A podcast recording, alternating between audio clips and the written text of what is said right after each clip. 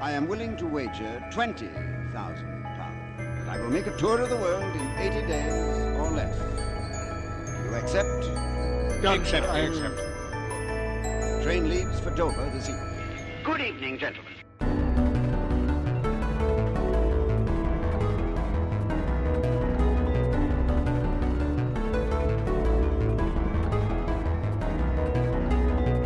Hello, everyone, and welcome to 80 Days and Exploration podcast. Today's podcast is brought to you by three history and geography nerds in an internet power balloon. This podcast is dedicated to discussing little known countries, territories, settlements, and cities from around the world. My name is Luke Kelly. I'm broadcasting from Hong Kong, and joining me today are Mark Boyle in Surrey in the UK. and Joe Byrne in Galway, Ireland. And in this episode, we'll be talking about Djibouti, a small nation located on the northeast coast of the Horn of Africa. Bordered by Eritrea to the north, Ethiopia to the west, Somalia to the south, Djibouti lies on the west side of the Bab el Mandeb Strait at the narrowest point of the Gulf of Aden. Around 30 kilometers across from the strait lies Yemen. This choke point into the Red Sea, which overlooks the approaches to the Suez Canal, has long made Djibouti a desirable location for naval bases. Dominated by two main groups, the Afar and the Isa Somali people, Djibouti today is balanced between these two factions, having endured a protracted civil war in the wake of winning its independence from France in 1977. Occupying a total area of around 23,000 square kilometers or 9,000 square miles, Djibouti is the third smallest country in continental Africa, and today has a population of around 880,000, the vast majority of whom live in the capital city of Djibouti City. Nearly 94% of the population is Muslim, while the remaining 6% are Christian, and the official languages are French and Arabic. Djibouti today attracts plenty of foreign investment and aims to become Africa's Dubai. So, uh, let's kick it off by foreshadowing some of the stuff we're interested in talking about today.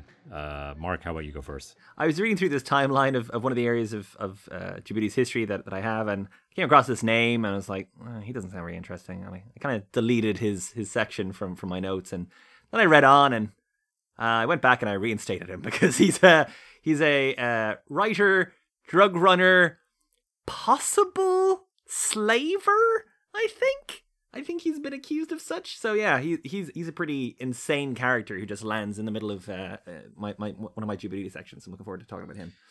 Uh, Joe, what about you? I think what I'm going to say here is that uh, r- right, right towards the end, we're gonna see a, a a family who's famous for all the wrong reasons have a really mad dream to to, to link continents Oh via Djibouti, and you'll definitely recognise the surname. De Lesseps. Oh no, no, it, he he divides continents. Uh, so yeah, so that'll be a nice surprise when we get there. Right. Okay. nice. Anyway, it'll be. It was mad. It was one of the things you're going to read and going, "How is this a thing? And will it actually happen?" Okay. Uh, I've got a couple actually. Uh, It's just greedy. if you guys remember our Panama episode and the the horrible failed conquest of, of the Scottish, the New Caledonia uh, colony that they attempted there. Oh, yeah. albeit Yeah, a tragic. yeah. It was it was also quite a quite a funny uh, story. Funny for the people who didn't die. Only for the people that didn't perish and yeah, and end up having to sell their country to the British crown. Yeah, there's a similar story in this episode about a, a Russian uh, conquest to Djibouti, which I, I'm not sure either of you will have heard of. It's a tiny blip in the in the history of this country, but it's a it's a rather rather funny uh, in hindsight expedition. yeah. And also, there's a apparently a demon island here as well, so, reputed to be haunted. So that's kind of cool. Let's start out with some early prehistory. Mark, do you wanna do you wanna kick us off with that? Sure. Uh, so, uh, little little peek behind the curtain. Really hard to research this place. Oh, we Oh, should. God. We really should, we should It was tough. mention this as a top. Actually, yeah, it's it- this is. I think we've collectively agreed that this is probably the the most difficult Oh, yeah. episode that we've had we've had to research in our entirety of doing this podcast. It's for some reason a black hole for sources. Each of us, despite having very different uh, periods of time in which in which to to research and very different yeah. approaches and to- very different approaches to that that. research. Yeah, we found it extremely difficult across the board to get any definitive um, history of Djibouti. Kind of- so things that are specific to Djibouti, particularly. Yes, We, we kind of thought this would be a sort of an easier one because it is a quite young country in many ways, and, and like even like colonially, it was pretty pretty uncomplicated and stuff. But no, no, it's No. a real real There's- pain in the butt There's just to, to nothing research out there for Djibouti apparently. So Yeah. So, so for, for, forgive me how I start my section. Wikipedia. so, uh, Wikipedia, in its inimitable and very poorly referenced way, uh, suggests that there has been human habitation of Djibouti for at least 12,000 years. Now, I couldn't find a flippin' thing to substantiate that. There was no references for that number. Uh, it, it's a lovely, nice round factoid, uh, which is why I repeat it. But I, I did also find that the uh, highest point in Djibouti, uh, which is a, a stratovolcano uh, called Musa Ali. So what? Um, volcanoes too? Uh, its last eruption was 12,000 years ago. So I'm going to guess somewhere someone got a little confused and equated volcanoes with people, uh, volcano rights, etc. I, I, I don't know. uh, honest to God, I have no idea why they said 12,000 years. But it's probably just worth mentioning that uh, in, in, in, a, in the lack of ar- archaeological evidence to back up what I'm saying, people have kind of always been around this area. We're talking about generally East Africa. You mentioned that the neighborhood they're in of, you know, uh, Somalia and Ethiopia and Eritrea, pretty pretty tasty neighbors. Um, Is is this more or less where, where humans are meant to start? kinda. This that's is yeah. It. So that's that's my understanding too. Yeah. it's it's first peoples. Like it's it's it's this is where we began. So I, I'm not gonna go along with folk would have 12,000 got there pretty early. Uh, in, I'm in- gonna in- say we were always there. Yeah. You know, I'm just you know it. Realistically, it's a very small area. They mightn't have hung about all that much, but they probably they popped in. I'm sure. And I suppose something worth worth us saying is that any concept of the particular borders that are Djibouti now being anything discrete is French colonialism onwards. So yeah, everything yeah, before yeah. that kind of washes across the different tribal areas and In the Horn of Africa, it's the modern day borders don't exist until, as you say, kind of the French colonial period, which is 1800s or there. 1800s. Yeah. Yeah. So so there's going to be a lot of spillage. yes, indeed. So, get, getting to actual archaeological evidence, um, most of what I saw extended back to about kind of 2000 BC, 1000 BC, thereabouts. I did find some weird evidence that a US military uh, group is doing archaeology in Djibouti. They didn't really de- report anything of what they found. Uh, but uh, more as to why they're loitering in Djibouti a bit later on. But uh, so the, the first glut of archaeological stuff I found is all about the Asgumathian culture, uh, who were named after the, the, the first site uh, that evidence was found of them.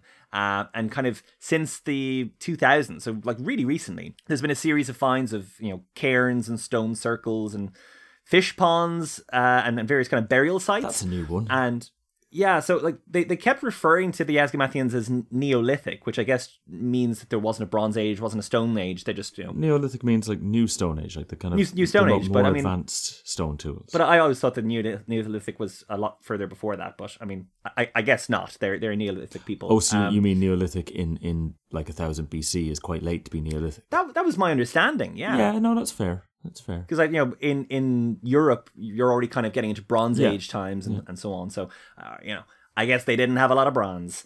As I mentioned, they're they're called the the Asgumathi, and there's quite a lot of rock art that's been found from that time, which is pretty impressive. Uh, I'd, I'd recommend you to to check out some some of the pictures of that.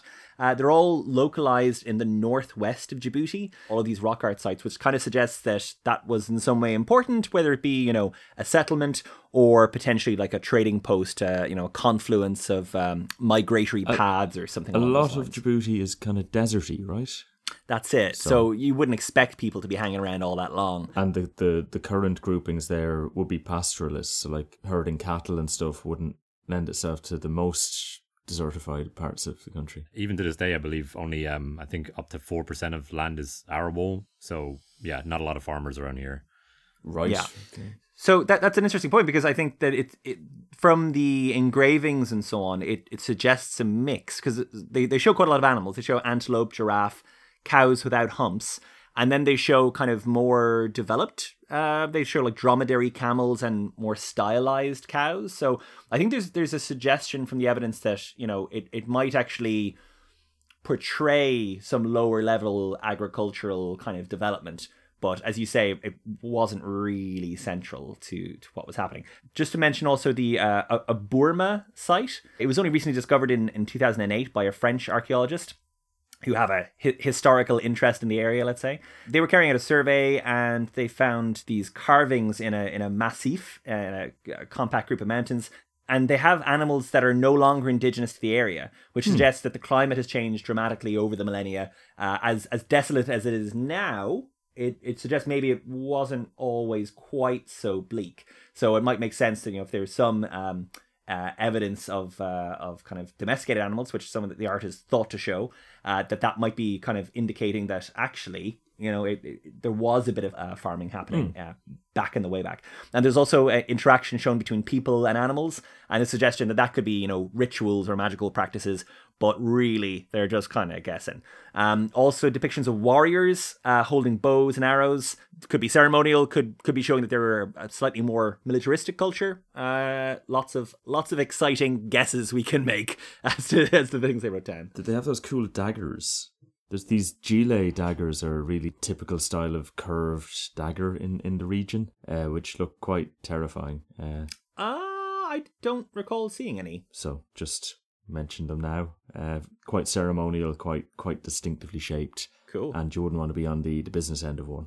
last thing I'll mention about the Asgamathians is that there is also um, evidence of their inhabitation of this gulf, which might have been used for the collection of salt. Oh, Djib- Djibouti is used to collect salt, I think, later on in, in its future, but there's some evidence that uh, it, it might have been used for that as well, and that, you know, it was a place of fishing. And you know, there, there's some evidence that, for whatever reason, the Asgamathi were, were using this gulf quite a lot and were hanging around. So it was either salt or fish or just watering holes or, or whatever. Uh, but uh, yeah, th- there's a, that's a very relevant area as well. One of the lakes I read actually is one of the saltiest lakes in the whole world, and I, Oh, I wow. believe is the the saltiest lake aside from The, the Dead Sea? uh, one in Antarctica. I believe. Uh, Oh, right. Yeah, Okay. yeah. yeah, more than the Dead Sea, I think. saltier than the Dead Sea. Yeah. So Yeah, that that's uh, Lac Assal, which is I think the third lowest place on Earth as well. yes, yes, it is. wow. So it's a real real low point for African geography. Sure. very good. Very good. Um, Uh, it, it it looks fascinating. So around the time of that the Asgumathi were, you know, obviously there in Djibouti, I'm I'm going to mention this other place because it's it's one of these ones that's kind of uncertain as to where it was, but Djibouti maybe was where where this was. It's the land of Punt. Uh, which is referred to quite a lot in, in, in Egyptian writing, uh, and they're they're they're semi obsessed talking about the land of Punt as almost like a kind of like an El Dorado, but one that they also definitely went to and visited and refer to it quite a lot. Uh, but they, they got there by boat. It was known as the Land of the Gods, which suggests it's to the east of where uh, the Egyptian culture was based. They're quite sun sun centric. Because the sun rises in the east, exactly. They they went there and they brought back you know flora, fauna, what have you. Uh, but no one knows where it is. Most people have kind of come to the conclusion that it was in around the Horn of Africa, so either Somalia, but also kind of Djibouti area. Uh, although some have also suggested it was actually further east and onto the Arabian Peninsula, or further east, including Sri Lanka, but Oh. also probably definitely not Sri Lanka. That seems too far. Yeah, Yeah. exactly. So I just wanted to mention that there. Should should we just paint a picture for people of, of the Horn of Africa in case they're as unfamiliar with it as we were a while ago? Well, I mean, ge- geographically, it's the, the kind of far, far eastern point of, of, of Africa. So about if you think like half the way down, So I think everyone knows the Red Sea comes down yeah, between Africa and the Middle East, and we're kind of talking about the the, the, the little kink in the end of, of that nib, of the African side. Yeah. yeah, the the elbow pit, yeah, It's yeah, I I guess what you would call maybe like the shoulder of Africa Hmm. on the right Or the side horn, of the continent perhaps. is, is kind of like Yeah. the the horn of Africa is what it's supposed to be called. But yeah, I mean, if you if you're if you if you're not familiar with that term, But Djibouti's right on the right on the the the pointy bit, as it were. yeah. So if you're coming down through the Suez Canal and then down through the through the Red Sea, you'll pass like within what is it like 15, 20 kilometers of Djibouti. On your right. Uh, it's a it's a strategic, as we mentioned in the intro, like a choke point right there. North of it is Eritrea. Yes. West of it and inland is Ethiopia. Yes. And south and east is is Somalia. Yeah. And across the strait is Yemen. So that's kind of where we're at. And so Somalia and Ethiopia are kind of big players in all the history that's to come because there, there's always been those cultures have always been there in some shape or form. Yeah.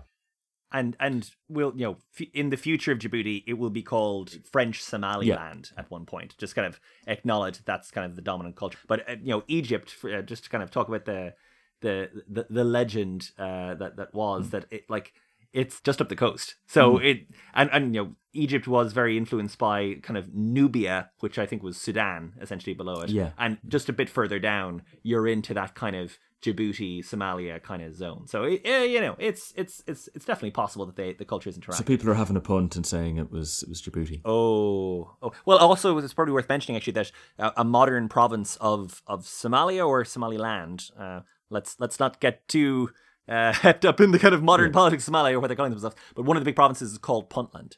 Okay. Uh, in, in kind of acknowledgement of you know we are Punt. So um, th- that that's worth mentioning. Moving onwards, uh, leaving leaving behind the more legendary stuff of of Puntland, we get on to the Aksumite Empire, who were kind of the local top dogs, and we assume they were in Djibouti as well from uh, about 100 AD up up till about 900 or so. They were centered on the city of uh, Axum, which I think is in Ethiopia Yeah, yeah, definitely. the- the civilization started off in actually 400 BC, gradually gained power, rose to prominence, and took in Djibouti, Sudan, Eritrea, Yemen, uh, Somalia, Ethiopia, and even Saudi Arabia, apparently. Um, they, they were such a sizable force that they get referred to quite a lot in, in Roman writings. So people were very aware of this uh, of this empire and this culture, and they particularly rose to prominence, as I, as I understand, as, as a sort of a trading empire because they traded in ivory with the Romans. They're referred to by Ptolemy and Pliny, so they're they're they're well known. They outlasted the old Roman Empire uh, and traded with the Byzantines as well. Also tra- traded with India and the Mediterranean, as well as ivory, which I mentioned. Also tortoise shell, gold, emeralds, and, and various kind of stones and minerals that were, Exo- that were exotic, uh, exotic trade goods. fa- fancy stuff. Yeah, fancy stuff. The kind of the kind of stuff Europeans would have only gotten from Africa. It was a mix of African trade, but also, um, given that they were linked to India, it was almost, I guess, like a, a supplementary trade route to the Silk Road. So, you know, it was the other way, uh, which was only really then opened after the the um, Suez Canal. Uh, but like, it's Yeah. the same kind of route we're talking about here. Just a bit overland. So Axum uh, figures in the history of the region pretty heavily, uh, and the Queen of Sheba uh, was was actually from from Axum culture Allegedly. uh, allegedly. Uh, and also, Axum uh, was an early adopter of Christianity in, in the 300s. Uh, Yeah. So they they're they become Christian. Yes, actually. what I have is like from yeah the fourth century on, it became a Christian empire and kind of morphed into the predecessor state for the Ethiopian empire that was to come, yeah, yeah, um, which was a, a long-standing, massive e- Christian empire in the heart of Africa that was never to be colonized. there's Ethiopian uh, Orthodox as a Hmm. sort of a subset of Christianity, and there's there's churches still standing today from from that uh, that tradition. Um, they they also had their own their own language. Um, Called the Ge'ez script, uh, which I am certain that I am mispronouncing, uh, which is also known as Ethiopic. The, the empire itself was originally polytheistic and Judaic bef- before converting to Christianity in 325 under Emperor Ezana. Uh, so uh, well done him, I guess. So mentioned the the Axum. It had this kind of um, architectural signifier of these kind of uh, columns, these these huge obelisks, uh, and I think there's still some around today. I've certainly seen pictures of them. I don't know if they're recreations or if they're they're the originals, but uh, they're they're pretty impressive. Uh, 33 meters high, held up by uh, uh, kind of weights underground to keep them erect. Um, and then in their kind of later years, as as ever with Empire, it, it slowly declined. Basically, they kind of came up against this massive cultural uh, headwind. Let's say uh, cool, exciting trend that was sweeping sweeping the area. uh, uh, uh, Islam. Islam started to become really, really important in the area, and that that seems to have been it for for the old Axumites. Yeah. Ah, it'll never catch on. Salam alaikum. If, if if if the British get their their hello, maybe the Arab uh, wave of conquest should should get its own klaxon the the the assalamu alaikum of, Yeah. uh, of conversion. Yeah. in your best Mecca accent. Uh, Yeah, yeah. East Mecca though. Don't don't confuse Oh, me with those. West Mecca guys. Whoa. Anyway, uh, so I think that is my cue that's, to take that's over. your cue.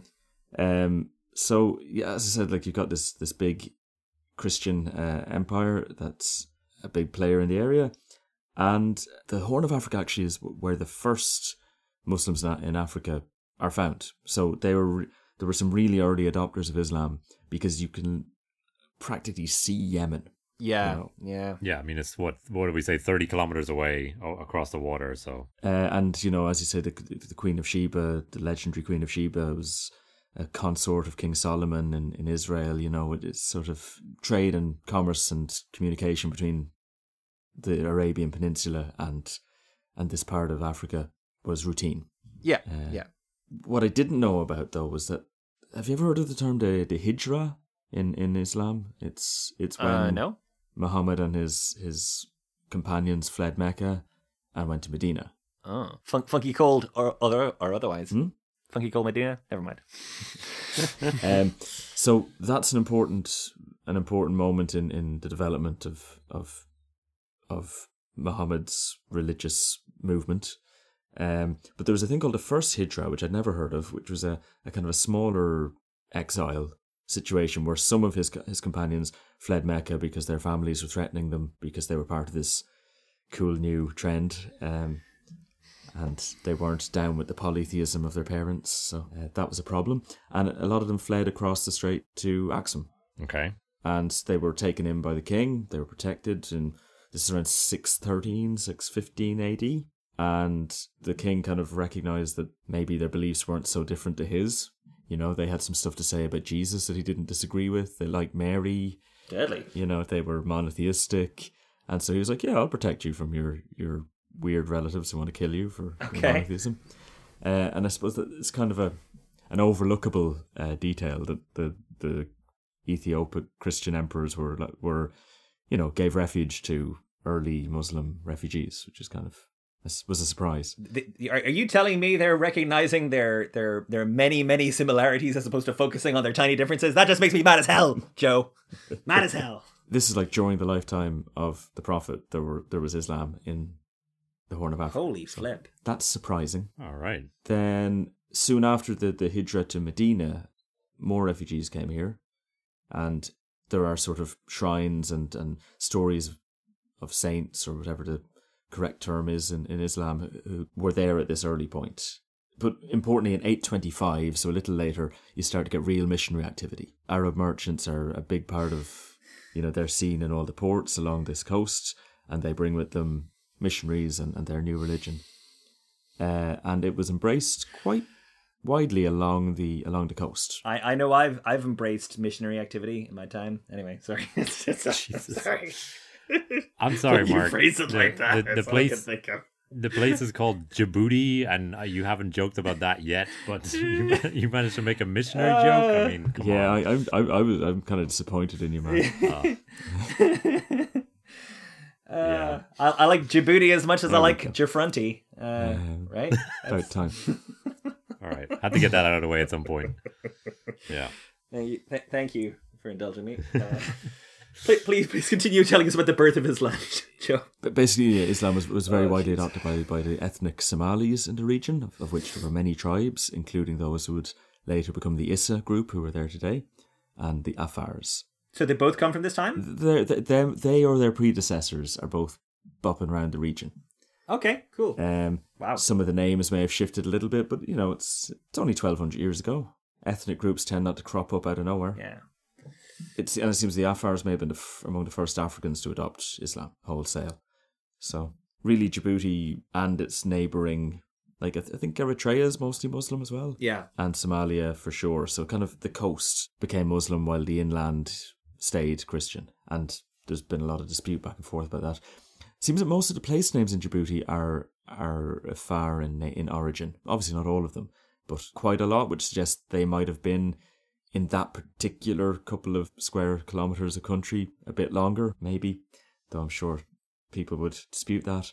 And uh, I just came across the, the idea that the, the Afars claim descent from, from Arabs Oh, yeah. uh, through a mythic Yemeni ancestor. Although, as according to this source I was reading, they differ racially, linguistically, and culturally. So, So, so that, that source isn't feeling it, basically. no. So pretty much in every way that matters. But I suppose Yeah. that it's not unlike what we saw in Western Sahara, where um, there was this kind of prestige associated with having an, an Arab ancestor. Oh yeah. So tribes would kind of say, "Oh, Sure, I mean, yeah. yeah, obviously we're mostly from around here, but our our grandfather was such and such, been such and such, who who was a friend of the cousin of the son of Muhammad's neighbor, and that means we're better than you." You know that. in a weird yeah. it's it's weird actually that like that wasn't in in Europe. well, in Europe You it was uh, like- Troy. It was always trying to go back to Troy. But I I, I mean like well, you know, I'm I'm Henry VIII. I'm a bit of a fat lout and I kill all my wives, but you know, obviously I'm St. Peter's like grand grand grand grand grand grand.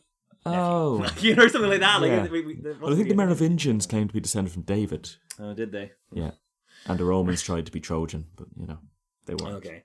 so yeah, Arab traders strengthened the Islamic influence in the area, and a, a really important town is a place called uh, I think Zayla, which is a Somali Dir town. Dir being a clan, I think, a Somali Okay. clan. Uh, I struggle with the terminology of clan, tribe, Okay. family, uh, subgroup, but you know, group. And Zila is now just across the border into what's what's currently maybe called Somaliland We're we're not getting into it. um, which is a bit of what what's definitely called Somalia. we're we're not uh, uh, as as long as I'm as a part of this podcast, we ain't doing Somalia. We're just not doing it to ourselves. Yeah, No, it's too complicated, too sad. Yeah. No. I think we've mentioned it before that we have a we have a few places that are on our on our our list of red lines, as it were. Uh, and yeah, that definitely is, should be one of them. Israel has an interesting story to tell. No, no, no. Nor- No. Northern Ireland has a checkered past. No, no. Uh, anyway, so Zayla has an interesting f- thing in it called, uh, called the Mosque of the Two Qiblas. So the Qibla is the, the, the notch in a mosque that points at Mecca, okay. t- tells you what direction to pray. In early Islam, however, they prayed towards Jerusalem or possibly the, the birthplace of, of Abraham. Um, it kind of moved around a little bit until they settled on Mecca and the Kaaba Okay. as the direction to point. This mosque, Masjid al Qiblaitain, is so old that it had both regimes in operation. Both pointing regimes. So that, that's kind of cool. yeah, no, it's nuts. And it- the Greeks, I think, talked about it. A, a Valites was what they called it, which is a city state trading with Egypt and Phoenicia. So Greeks were aware of, of Zila. In the 9th or 10th century, it became an important uh, Islamic centre of culture and trade and the seat of, of what was called the Kingdom of Adal. This this became an, an important kingdom. Uh, Al Yaqubi, an Abbasid historian from the Middle East, described there being Muslims all along the northern Somali coast, with Zila as their capital, and reckoned the city was ruled by either Arabized Somalis or Somalized Arabs. So take your pick. okay. And there was regular wars and skirmishes with, with Abyssinia, All right. kind of with uh, Islam on the coast, Christianity in the, in the mountains. yeah. Okay. In 1287, uh, and reigning until 1410, the Ifat Sultanate uh, came into control of this region. It was ruled by the Walashma dynasty and comprised much of Djibouti, parts of Ethiopia, and northern Somalia, and was also centered around Zila. So Zila is the kind of key point just across the border, but you know, the hinterland is Djibouti. The, the the the kind of founding sultan Umar Walashma was kind of trying. He wanted to unite all the Muslims in the same way that the Ethiopian emperors were uniting all the Christians at the same time period into a kind of a religious a religious face off, which is always fun. Yeah. And there was this interesting development where the Ethiopian emperor got annoyed at the Egyptian rulers, who were the Mamluks, Okay. for oppressing the Coptic Christians. Really? And so he threatened, he said, if you don't stop oppressing our, our cousins or our brother Yeah. brother Christians, we will oppress the Muslims that are under our suzerainty, Oh, namely yeah. the Djibouti and Eritrea and Somali. There's that word. Um, and also uh, divert the course of the Nile, which I think is a big threat, That's Whoa. which upset the Egyptians a That's little. insane. Okay. What are they talking about? Uh, and obviously the, the Ifat Sultanate, who because I think the sultanates were kind of nominally answerable to the to the emperor, Okay. but it wasn't a direct unitary state. Like it's just emperor outranks sultan. Yeah. Uh, but they obviously didn't fancy the whole uh, you know genocide thing that was being being talked about. Uh, and so they they um, flipped it on its head and they invaded Mhm. Ethiopia and they burnt churches and they forced apostasy just like convert or die kind of Yeah, stuff. yeah. Isn't religion great? Yeah. class. And they curtail trade from the Gulf of Aden as well. So Ethiopia struggles to have a coast, and so if things can't come through the Muslim ports, they have a problem. Yeah.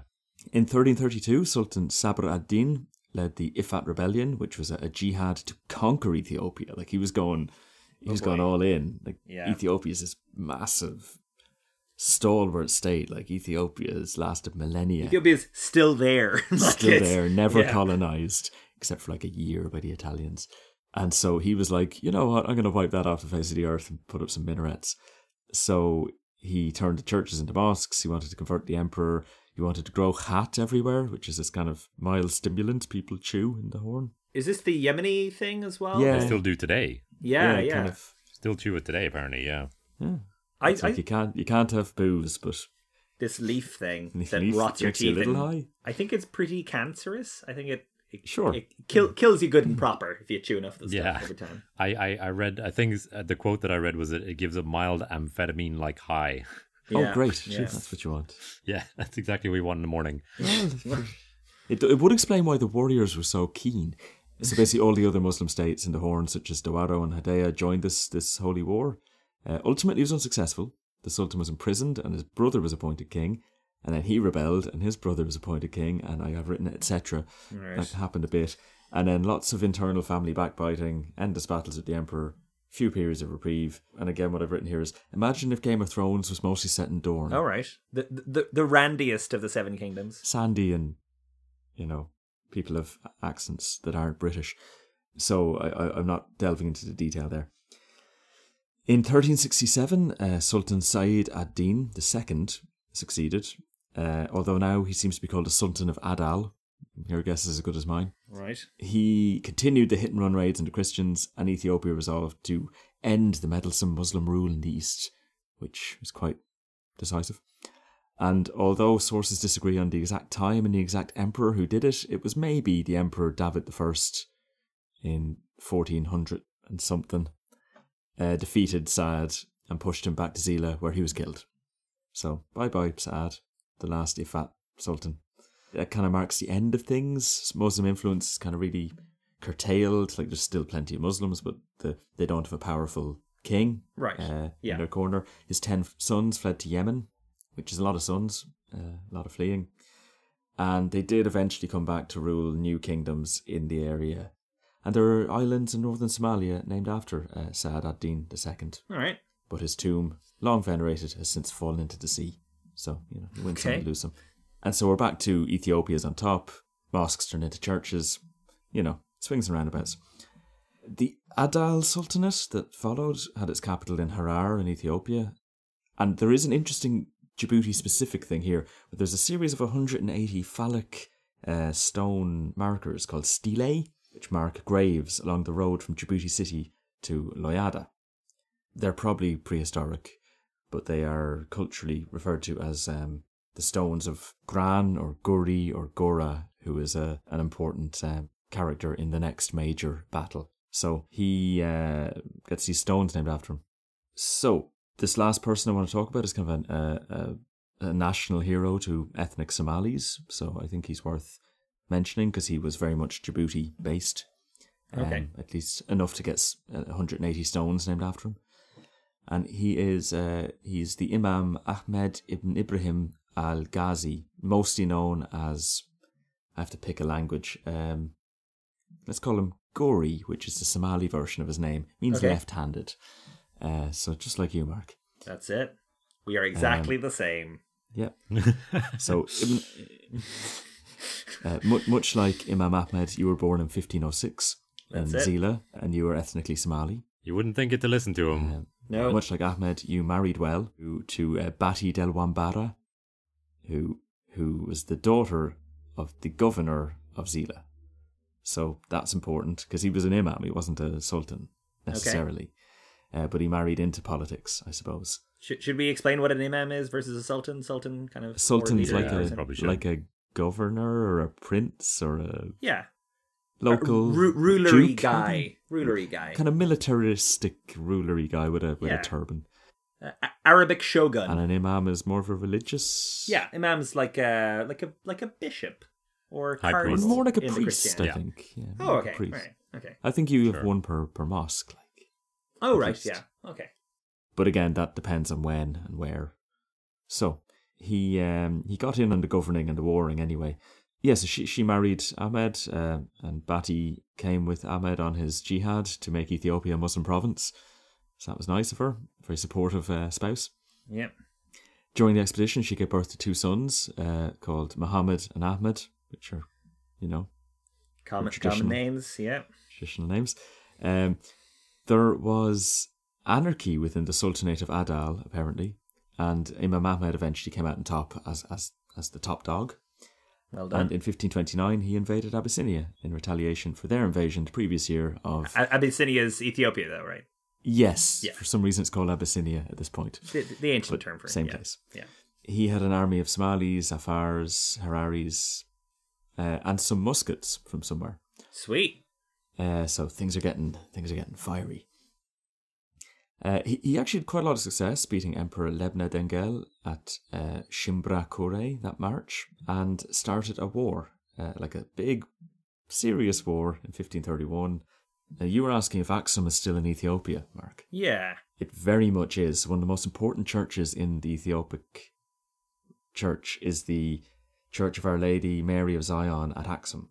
Oh yes, Flip. I remember seeing a picture of that. It's, which is the it's- one where the Ark of the Covenant maybe is. Yes. But you're not yes, allowed to look I at read it. that. Ooh. Okay. Only the one fella is allowed to look at it. So you have to take his word for it. Um, Joseph Smith And- golden plates are also in there. Right. yeah, Yeah. And that's where the Ethiopian emperors are crowned. So Gori and his his holy war uh, destroyed this church in, in 1531. Like that's a big deal. Yeah. Um, that's kind of like the the Hagia Sophia being turned into a mosque in in Istanbul. You know, it's it's a real um, cultural blow. It's a biggie.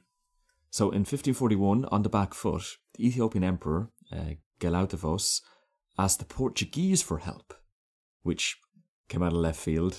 And do you know who they sent? Hmm. I do. What wasn't wasn't wasn't there like a Portuguese prince who went to Western Sahara as well and he died there? Wasn't that There thing? was, yeah. Is this this is this what happens? You call on the Portuguese and they send one of their their royals to like die in the desert? Uh, so it wasn't a royal, but y- Okay. you've talked about him before, Mark. Oh. Vasco da Gama? So Vasco da Gama's son, Cristóvão da Gama, All right. We should probably say actually that our Natal episode is where you can hear more about Vasco da Gama, this guy's father. Yeah. Yeah. Cristóvão landed a force in in uh, in modern day Eritrea. He turned the tide. There were three defeats against the Adal armies, retreating. Ahmed was injured, I think, by gunfire. But winter came, and everyone had to make their camps and stop fighting. Ahmed took the winter to appeal to other Muslims for help, and he got 900 Ottoman troops. So these were the Ottomans are kind of the big dogs in the Muslim world at the moment, and they're clearly starting to show their influence. And also, 2,000 Arabian musketeers were shipped in. So that, that's a big deal. Ultimately, when he his depleted forces were attacked, Da Gama was captured and refusing to convert to Islam was executed. So, bye bye, Cristóvão. Right. So uh, eventually, the Ethiopian emperor fielded nine thousand troops against um, against Guri's or, or whatever we're going to call him, his fifteen thousand troops. The Portuguese were more or less dead, but the few who were left were very fierce, and basically one of them, I think, being killed in the process, like like killed killed Imam Ahmed Guri, and uh, routed the army because basically once your leader's dead, people weren't that keen on continuing to fight. Um, it was very much a loyalty of person rather than loyalty of nation kind of situation. Okay. Uh, and Oh, Captain, my Captain. Mm. exactly. Oh, Imam, my Imam. And so after the Battle of Wayna Daga, that was kind of it. 1543, that real serious threat to Ethiopia was was evaporated, and he left a real legacy. So he's hated in Ethiopia for obvious reasons, and he's loved uh, among Somalis for similarly obvious reasons. So that that's all I got in the various sultanates, and I think yeah, Let's take a quick break and then um, we'll come back with uh, the arrival of Europeans. Always a always a fun topic to talk about.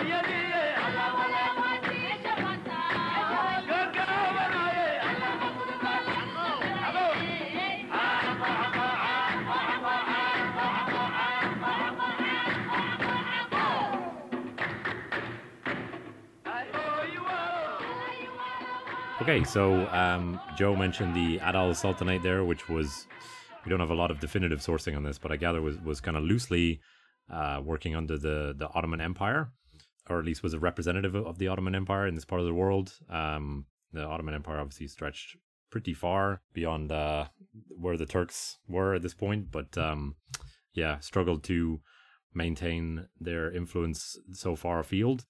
So the the Adal Sultanate collapsed between 1560 and 1580. Its downfall was mostly caused by infighting uh, with the Afar tribes, as well as uh, the various wars with the Christians, which Joe mentioned, which continued up until around the end of the 16th century. Uh, there's no that I could find anyway, no definitive endpoint for the Sultanate, but it just sort of you know gradually declined in, in, in importance. There was probably still a fella called called the Sultan. Like For sure, yes, yes, absolutely. So it's, it's not as if there's a, you know, they just waved the white flag at some point, but their influence definitely began to wane at this time. And at the same point, the Oromo people uh, from what is uh, modern day Kenya were moving north and west to find and conquer new lands, driving the Adal Sultanate further north. These were nomadic pastoralists and uh, horsemen and would find themselves in conflict with the Ethiopian or Abyssinian Empire for around the next 200 years in this region of the world. By the early 17th century, the Oromo had started to occupy much of what had once been Adal territory around the Horn of Africa, and the Ethiopian Empire started to ally with the Portuguese, having seen uh, how much they could benefit from modern shooty uh, muskets and arms and weapons and, and those sorts of things. So as time went on, this part of the world begins to be built up into a, a lucrative trading base, particularly as Arabs started to trade slaves and other goods, most notably to the Turks and Portuguese. yeah, that that thing we always forget about. Yeah, the Arab slave trade, which we I think has kind of been lost somewhat to history because of the But because the, the European one was, was, was terrible too. yes. During this period, uh, Djibouti fell under the provision of the Egyptian Eyalet uh, province of the Ottoman Empire. But the next sort of major shift in the politics of this region is the arrival of the French. Bonjour. Yeah, the French were motivated. Plans for the Suez Canal and our, our old friend Ferdinand de Lesseps to build it uh, had started to emerge. Um, and it became abundantly clear that Djibouti would become a very strategic and crucial location for shipping in this area, which it still is today.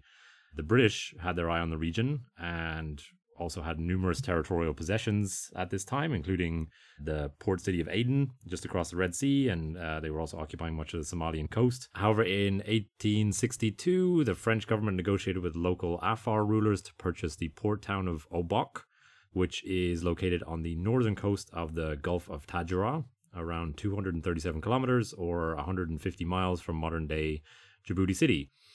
Uh, this was the first, as I understand it, the first uh, European occupation of what is currently Djibouti and gave the French a strong foothold in this region and allowed them to expand outwards throughout the coming years. So the British did have their eye on this on this region, but the French sort of beat them to the punch. The deal was worth around uh, 55,000 francs, which I don't know how accurate the online calculator that I used to try to calculate the value of francs from 18, 1860, but according to, to the source that I used, it was it's a, worth around 275,000 US dollars today. So not a huge amount. This is a good deal. Yeah. Um, the settlement was an attempt by the French to get a a foothold in this region, but also to reduce their reliance on the British coaling stations in this area. Mm. Okay. As I said, they will expand their footprint here uh, in the years to come. But initially, it was just this one city. Was it the French built the Suez Canal? Jeez. Yeah. I mean, Ferdinand de Lesseps was French. Yeah. Well, it was a it was a private enterprise that built it, and then Egypt uh, essentially paid for it over over a number Yeah. of decades, and now owns it. So And de Lesseps Yeah. is just the best engineer available. yeah, He just shouldn't have tried to do Panama. yeah. So from Wikipedia, just a quick research, De Lesseps obtained a concession from Said Pasha, the Khedive of Egypt and Sudan, to create a company to construct a canal open to ships of all nations.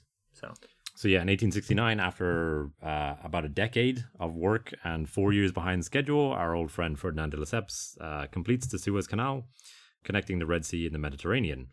That meant that pretty much every world major world power took an interest in the approaches to the Red Sea and who controlled them. And as we as we've mentioned, the French already had a foothold in Djibouti at this point, and that was, you know, that was just more reason for them to expand their their influence and control here. And I I, I want to mention this fact again, even though I've mentioned it in the Western Sahara episode, but it's kind of it's still mind blowing to me. Uh, in 1870, which is one year after the Suez Canal opened, only 10% of Africa was under formal European control. And by 1914, the level of European control had increased to almost 90%. So in 44 years. Uh, yes. Yeah. So, Wow. yeah, less than 50 years, you went from 10% European control to 90% European control. It's even amazing how recently Yeah, that was. and that uh, is, as we've discussed in in the Western Sahara episode, which I think you can probably listen to for more on this, is uh, what's known today as a scramble for Africa. So, and Djibouti was yeah. was no exception to that. But like that, that's before the American Civil War. Africa was mostly independent. That's Yeah. not that long ago.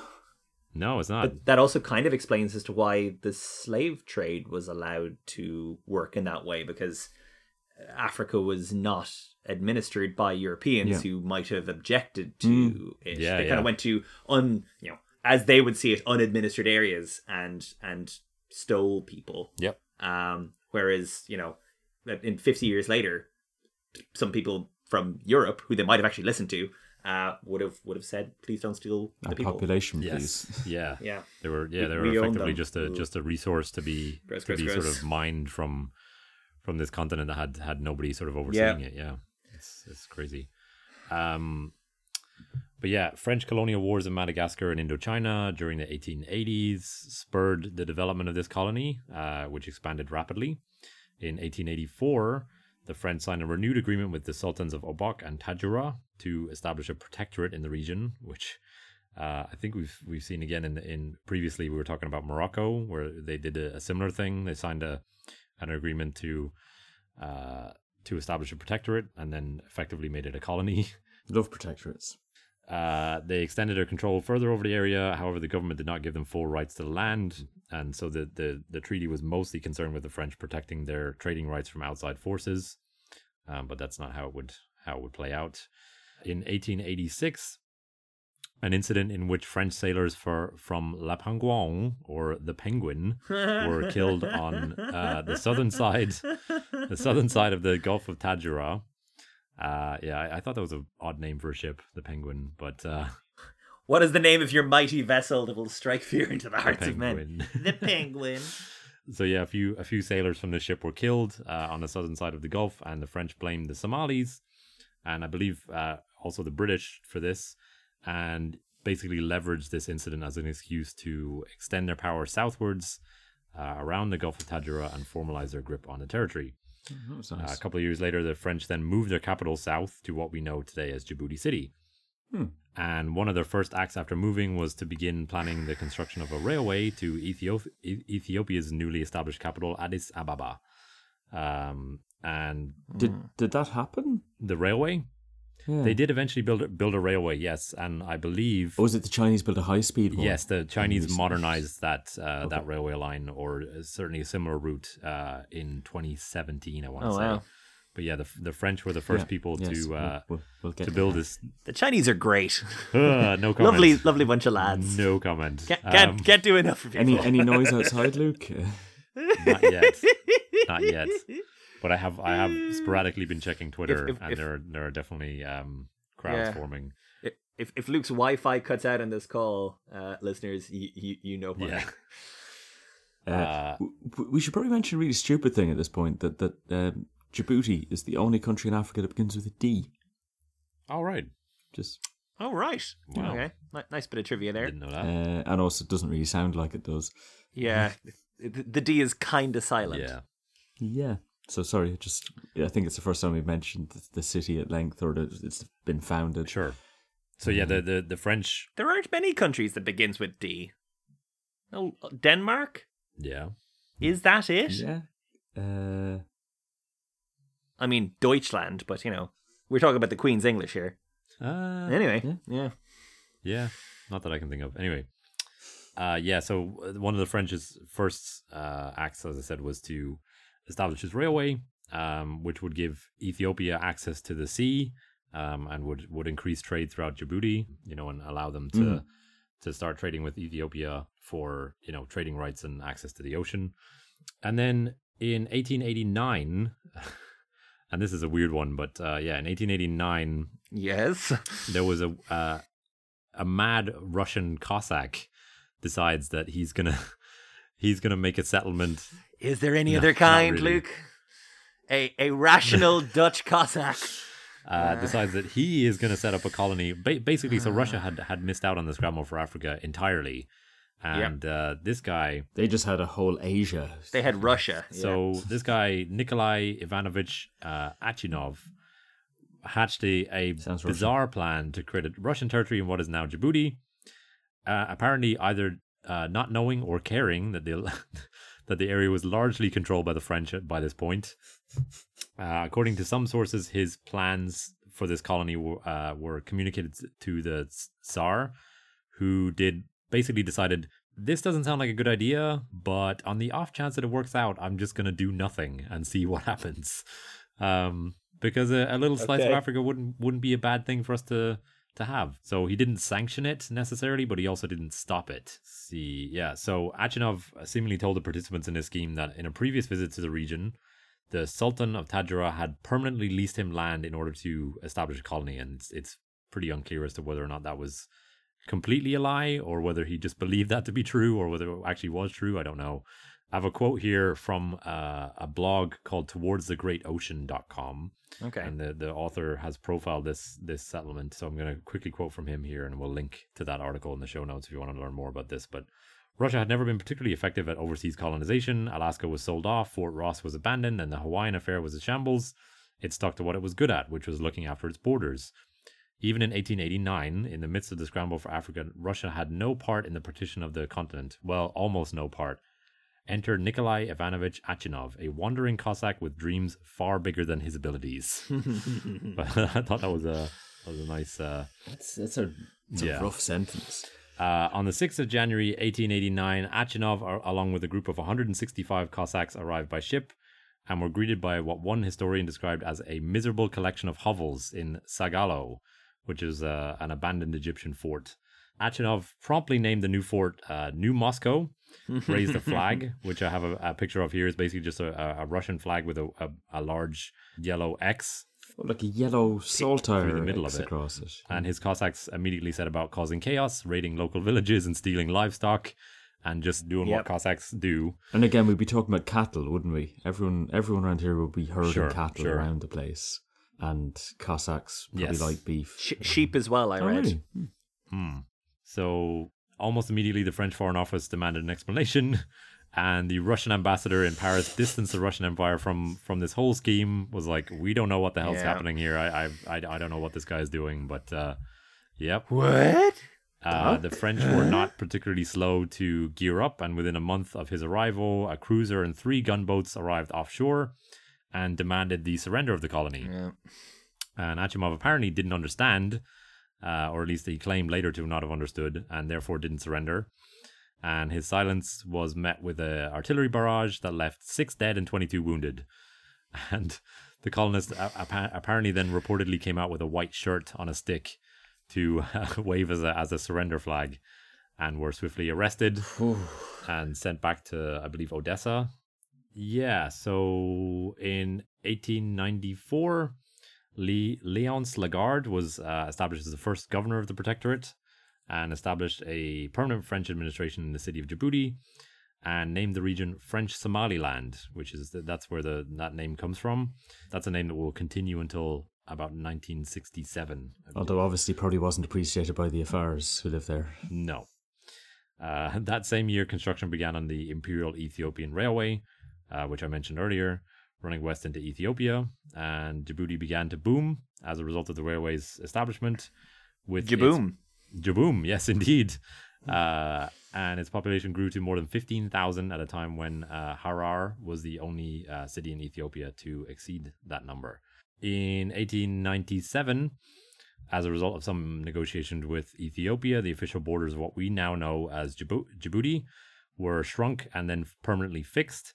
These are, as far as I can tell, the borders that we still know today. And Ethiopia and France at that time also signed a, a treaty which named Djibouti as an official trading channel for the commerce of Ethiopia. And that's a, uh relationship which largely continues as well to the modern day. Um, so, yeah, that's it for. Um, we have now a French Somaliland and defined borders and a French occupation. Uh, Mark, do you want to tell us what happened next? Sure. So, um, I mean, the the scene's kind of set there. Uh, like over the, the coming years, this this railway will be slowly, so slowly built. Like I found this like great timeline of this period, which, uh, as, as, we mentioned, not a lot of reading material around old, old Djibouti. So I'll, I'll, be referring to this quite a lot, uh, but I probably should just give it a quick uh, shout out. It's from this uh, quite quite old website. Uh, it's it's a bit like 1990s to be honest, but the content's really good. Shudak uh, S-H-U-D-A-K uh, dot D-E. And it, it has all these different timelines of uh, different kind of small theaters of uh, the First and Second World War, which is kind of where I'm headed, to be honest. Djibouti commerce is kind of growing, population's growing, and the, the railway from Ethiopia is gradually developing and snaking its way towards the coast. I'm kind of amazed the French didn't try to, you know, colonize Ethiopia. Um, they, they, they seem to kind of be dealing with it as a, you know, as a real country, which is refreshing. Well, I, I, mean, Ethiopia, I guess, it's kind of mountainous, hard to take over, very big, and I guess you know, it's a massive empire. Like it's yeah. soon enough, the, the the Italians try and take it over. So you know. Uh, but yeah, yeah, no, I mean, uh, also, I mean, French Somaliland, very, very small. It's not necessarily like a, a, a very mm. large force to kind of begin with. So, um, yeah, they, they just may not have had the the colonial bandwidth to, to, to take it over. They were too too busy, I guess, with, with uh, other things. So the, the, the railway I mentioned uh, in in 1900, rebel tribesmen attacked a railway construction camp, killing 30 of the workers and basically freaking everyone out in Djibouti. Uh, people barricade their homes, and people apparently get onto boats and just go out to sea and just kind of wait it out, basically, because uh, they're so flippin' terrified. Uh, and the population, as, as, as, you said, is up to about 15,000, which includes about 2,000 Europeans at this stage, mainly kind of uh, backing the, the effort to construct the railway. In 1906, uh, we mentioned kind of salt pools in Djibouti before. The uh, La Société des Salines de Djibouti, the Djibouti Salt Company, is founded by Monsieur Lafay, and they have three hectares of salt ponds, Ooh. and they have windmills uh, pumping the seawater out of uh, out of them to kind of give them uh, lots of lovely salt, which they're exporting all over the world. They need salt. Population Djibouti drops to about five thousand in 1907, uh, because the Franco-Ethiopian railway construction is kind of winding down slowly, uh, and also the Bank of Indochina uh, establishes a branch in Djibouti because it's becoming more and more important as a as a port and a trading post. 1911, Germany demands cession of Djibouti as compensation for the Tripolitania question um, which is like a war that happened between Italy and Turkey at that point. I, I don't know how why Germany thinks they can take Djibouti as a result of a war in Libya between two other powers, but whatever. And just to mention, August 1911, Henri de Monfreid, author, maniac, and childhood friend of painter Gauguin, departs Marseille for the Horn of Africa and a job as an accountant uh, in Djibouti. Is this the guy you thought wasn't going to be relevant? 1913. Henri de Monfreid moves to Obok in, in northern Djibouti, buys a boat, and begins trading in arms, pearls, hashish, and according to people who don't like it very much, also slaves, though he denies it. He converts to Islam and takes the Arab name Abd el Hay, slave of the living. 1914, January. The, the local governor, his name Pascal, sends Henri de Monfreid to photograph the Turkish fortifications at uh, Sheikh Said, which is a nominally French enclave on the coast of Yemen, uh, which had actually been taken over by the Turks and was be, had been used as a, a coal post, but now uh, the the uh, the Turks, by which I mean the Ottoman Empire, uh, are are running the gaff, and we're kind of we're slowly drifting into World War One here. The development of the railway as a result of World War One also kind of gets some setbacks, and I think it's it slows quite a lot. August 2nd, Germany declares war on France. Djibouti is all in on the war. They're very excited. They're a colony. They're French. We're we're we're gonna suck it to those Germans. I'm trying not to use any unsensitive terms about Germans, even though World War One against Germany kind of makes you want to say things like sausage eater. You've been in the UK too long. but who doesn't like a good old sausage? I'll put my hand up. So the French Admiralty sends a destroyer uh, Dupleix to Djibouti to provide escorts for convoys going through, uh, and it also brings uh, Indian troops from Bombay to reinforce in, in Aden. In 1916, they, they form a battalion. It's the 6th Battalion de Marche Somali is formed in Madagascar with recruits from the French Somali coast, and gradually it gets renamed the 1st Battalion de Tirailleurs Somali. So they, they basically have a Somali battalion, which includes uh, troops from uh, French Somaliland. And they are a flippin' hero squad. They do so much stuff in World War One, and we'll, we'll, we'll see later on as well. World War Two. Hmm. There was uh, included fourteen hundred Somalis, two hundred Yemeni Arabs, and seventy five Comoro Islanders, and a few people from Ethiopia and Senegal as well. They are sent to the Verdun, uh, so you know one of the really important battles in in in World War One. But as we have seen in the past, as with other kind of ethnic groups that are brought into fight in World War One, they are put to work repairing the roads in July. However, in October, they're sent to the front straight away, pretty much. Mm. They're part of the Moroccan Colonial Infantry Regiment, and they're yeah they're they're fighting in the Verdun. They attack a fort uh, Douaumont uh, successfully, uh, they and they lead that attack. And the president Raymond Poincaré pins the cross of the Legion of Honor to the colors of the Moroccan uh, Colonial Infantry Regiment, uh, which has all these Somali troops in it, in recognition of their role of retaking the fort. Quote uh, The citation notes that the regiment, reinforced by two companies of Somalis, overran the first German trenches with an admirable elan and progressed under the energetic command of Colonel Renier yeah, basically they're flipping amazing and are killing left, right, and center. They're very good at killing. The second and fourth companies of the Somalis were also awarded the Croix uh, de Guerre, uh, so the Cross of War, with uh, with a palm. Wow! And in December, they become a combat unit and they get a machine gun and a 37 millimeter artillery piece. So they're they're really moving up in the world and. Back at home, back in Djibouti, Henri de Monfreid continues to supply information to the authorities as a spy, but finds running the British blockade of the Arabian coast much more lucrative. so he's a so he's he's a smuggler. Uh, he's officially a spy, doing a bit of smuggling on the side. In 1917, uh, the governor orders the arrest of German a German named Gurk, Mister Gurk, uh, Herr Gurk. Uh, he's the manager of the Max Klein house in uh, Dawa, and who's found to possess uh, various different coded documents one of which was destined for Berlin and the other for Istanbul. Gurk, who had adopted Muslim customs and manners uh, for several years prior to his arrest, uh, was, hmm. uh, let's say, dealt with. And also an espionage network was discovered in, in Djibouti for the benefit of the German consul in Addis Ababa. Uh, and uh, two Ethiopian subjects are implicated and the Rastafari, uh, Haile Selassie, imprisons the spies living in Addis Ababa. Ah, he's the emperor at this point. He is, he is. Yeah, Haile Selassie is around in, in, in this, this period. Uh, and he's quite keen to kind of keep Ethiopia out of it, but Ethiopia's been kind of used as as um, kind of a yeah. neutral territory for the for the Germans to kind Hang of out in. Uh, sneak sneak into yeah French Somaliland and.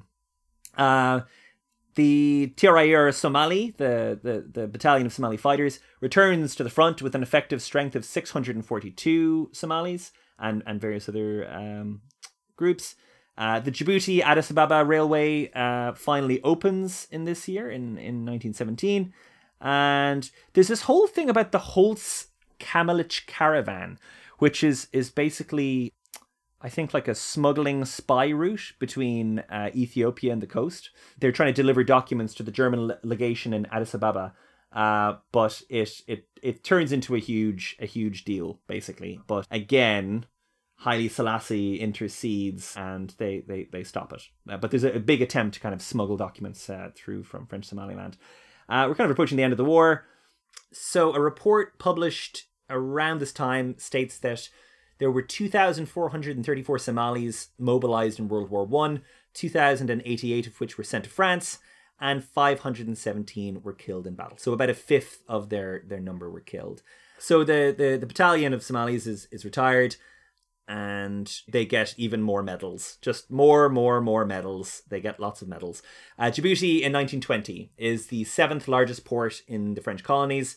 Henri de Monfreid is still there. He his uh, career as a drug trafficker takes off, running hashish from Greece to Arabia by way of Marseille and Djibouti.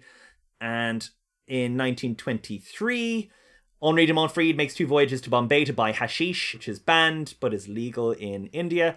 His first shipment is stolen, but on a second voyage he acquires six tons of hashish, which he sells in the Seychelles at 100% profit after eluding the maritime authorities. Like, he's mainly famous as an author. So he writes about each of these things in, like, he, he does something mental, then releases a book. He- This uh, tale of his uh, hashish smuggling is in the the pursuit of the Kaipan, which I think was the name of his boat. Uh, they they make an investigation of the slave trade between Ethiopia, the French Somali coast, and Arabia. I think this is where the allegation comes that he he did some slavery, probably. This is this is what now the thirties. Uh, yeah, so we're we're in very early thirties, nineteen thirty at this point. Yeah. yeah. He he he maybe was doing some slavery. Certainly, other people were, uh, but but maybe this French guy as well. In 1925, the first airplane reaches Djibouti, landing between uh, landing between avenues 13 and 26. Apparently, I, I guess it Oh, lands my. in a street. Yeah. And the French army actually stations some uh, aircraft, some Potez 25 aircraft, uh, so little biplane type things. Oh yeah, so this this boat turns up. The, the Fontainebleau arrives from China with a cargo of cotton. A fire breaks out in the hold, but Djibouti doesn't really have any hoses or anything, so they just have to let it burn and sink. And it just kind of it just sits there in the port, uh, and it breaks up, rolls to its starboard side, and sinks in the harbor, uh, where it becomes a navigation hazard. But in in future years, they'll actually use that as like a jetty to to be like a deep water like dock. So it, it actually becomes a huge feature of Djibouti that they have this ability to bring in enormous ships into their port because this boat sank and they just kind of use that as the basis of, uh, of a deep water port. So yeah, that's that's just a weird detail there. So in 1931, they they construct a 400 meter long jetty uh, connecting the wreck of the the Fontainebleau to the shore, uh, making this deep water port, and it kind of makes it much more important for what's coming, which is World War II. Yay! So in, in 1935, people can kind of see the way things are going. Uh, the Italians invade Ethiopia, and there's a, a 10,000 man French garrison placed in, in Djibouti, including various uh, uh, Senegalese troops and, and some also uh, Somali troops as well. The 1st Foot Battalion of Senegalese Tirailleurs and the French Somali Coast Militia uh, and, and various other groups are brought there. And we're going to see how you know, French Somalia actually becomes a pretty. Um, pretty important part of the war. Again they're exporting loads of salt. They're they're very productive economically uh, lots and lots of exports. So in, in 1938 a detachment of italian meharistes so camel corps uh, crossed the unmarked border between the italian east africa and the french somali coast and travel 40 kilometers into french territory. The Italian foreign minister demands the cession of French Somali coast to Italy. This is in December of 1938 they aren't really successful in this because they, they were trying to get control of the railway through diplomacy and various other ways. But um, rather than doing that, they were just going to try and neutralize Djibouti by cutting them off from Ethiopia, uh, by making it kind of, you know, re- redundant. So they decided to kind of cut them off. They, they construct asphalt roads to connect the, the various areas of, of Ethiopia, and, and rail traffic drops from 700 tons to 300 tons per day. Uh, Djibouti ceases to be Ethiopia's only outlet to the sea and the railroad goes into decline from here on. In 1939, uh, Paul Le Gentilhomme, The, the, the nice man. Paul the Gentleman, is uh, named commander in chief of troops in the Somali coast, and he heads a 4,000 man task force that includes several battalions of uh, Tirailleurs Senegalese and uh, various uh, bombers and, and things that are brought in. They construct uh, anti tank trenches, casements, and a blockhouse. The French and British authorities meet in Aden to discuss the strategic importance of the French Somali coast. The French express confidence in their ability to hold the line against an Italian attack coming from Ethiopia. British Somaliland is is is concerned, deeply, deeply concerned by the, by the French assurances. Uh, the the British agreed to allow French troops to move into British Somaliland if necessary as a result of their concerns. Uh, there's arms and explosives were stockpiled in Djibouti to try to mount some kind of resistance in Ethiopia to what the Italians are doing. Um, but it it is seen to be nearly impossible, and Djibouti is gradually encircled by by the Italians, and there's Italian secret agents and so on as well.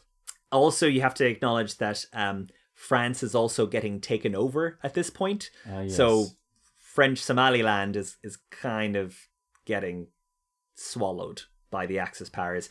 The British uh, General Staff decide to stand and fight with the French if if at all possible, but it, yeah, Italy declares war on, on France and Great Britain in 1940, and General Le Gentilhomme attempts to rally the colony to the Free French cause in July, with the help of uh, his, his various guys, but the administration remains firmly Vichy. So it's it's like they're trying to get the, the army to kind of we can still do it, guys. We'll we'll, we'll join with the British, and it, it doesn't really work. Um, the the administration of uh, of the colony is like, nah, it's France is gone. it's it's done. It's over.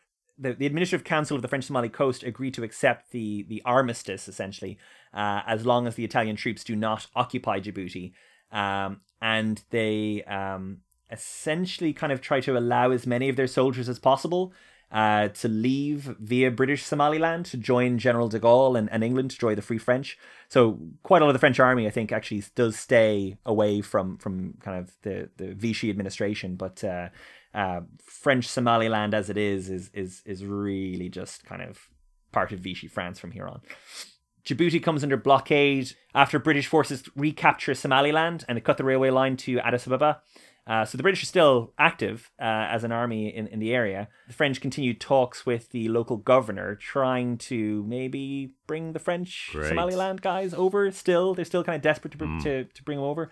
Um, British forces in Ethiopia begin dropping leaflets calling the French Somali coast to rally to the Free French. The the administration is is Vichy controlled, but they're still beside British Somaliland, and there's quite a few of their old, you know, French, free French soldiers who are in British Somaliland. They're trying to convert the the governor uh, over to their cause, over to the Allied cause. Vichy doesn't like this so much, Vichy France, and basically doesn't trust the governor to kind of stand up to their to their alluring ways. I thought you were going to say they're trying to convert him to Islam. So it was just, I mean, it's just a firm. I was going to go and pack a few. why centuries. not? Why not? Um, but yeah, so they, they try to convert him to the Allied cause, and he's like, hmm, hmm. But uh, the the Vichy administration, they think he's. Uh, we're not very confident that he loves Hitler enough, uh, so they decide to get rid of him, and he delegates his authority to General Truffert. Uh, then the British try General Truffert. Hey, how's about you become an ally? And um, General Truffert refuses, uh, even though things are kind of, you know, getting a bit worse at home. And General Truffert, he basically is forced to resign, pretty much under the kind of same conditions. And he cedes power to General Dupont. Um, after uh, Yeah, Mr. Bridge. after everybody in Djibouti basically threatens to leave, uh, like they're going to leave and go to British Somaliland un- unless uh, unless they get somebody more representative of their views. Let's say General Dupont, he he's he's officially recognized by Vichy, and he contacts the American consul in Aden and the British High Con- Command in a last minute uh, attempt to negotiate a settlement uh, under which Vichy retains authority. But uh, actually, there's so many Free French troops in the area uh, regrouped in, in Ethiopia and, and British Somaliland. They're they're kind of they're forcing the point. French Somaliland doesn't have the, the power to resist the the Allied advance. General uh, Dupont he surrenders in December of 1942, and General de Gaulle's uh, delegate uh, signs an accord, and diddly dee, he gets a, free French governor in place, and uh, French Somaliland is essentially liberated from the Axis powers in 19 at the end of 1942 at that point, they then organize a, a, a French Somali uh, detachment, uh, a military group, essentially kind of taking over the tradition from World War II.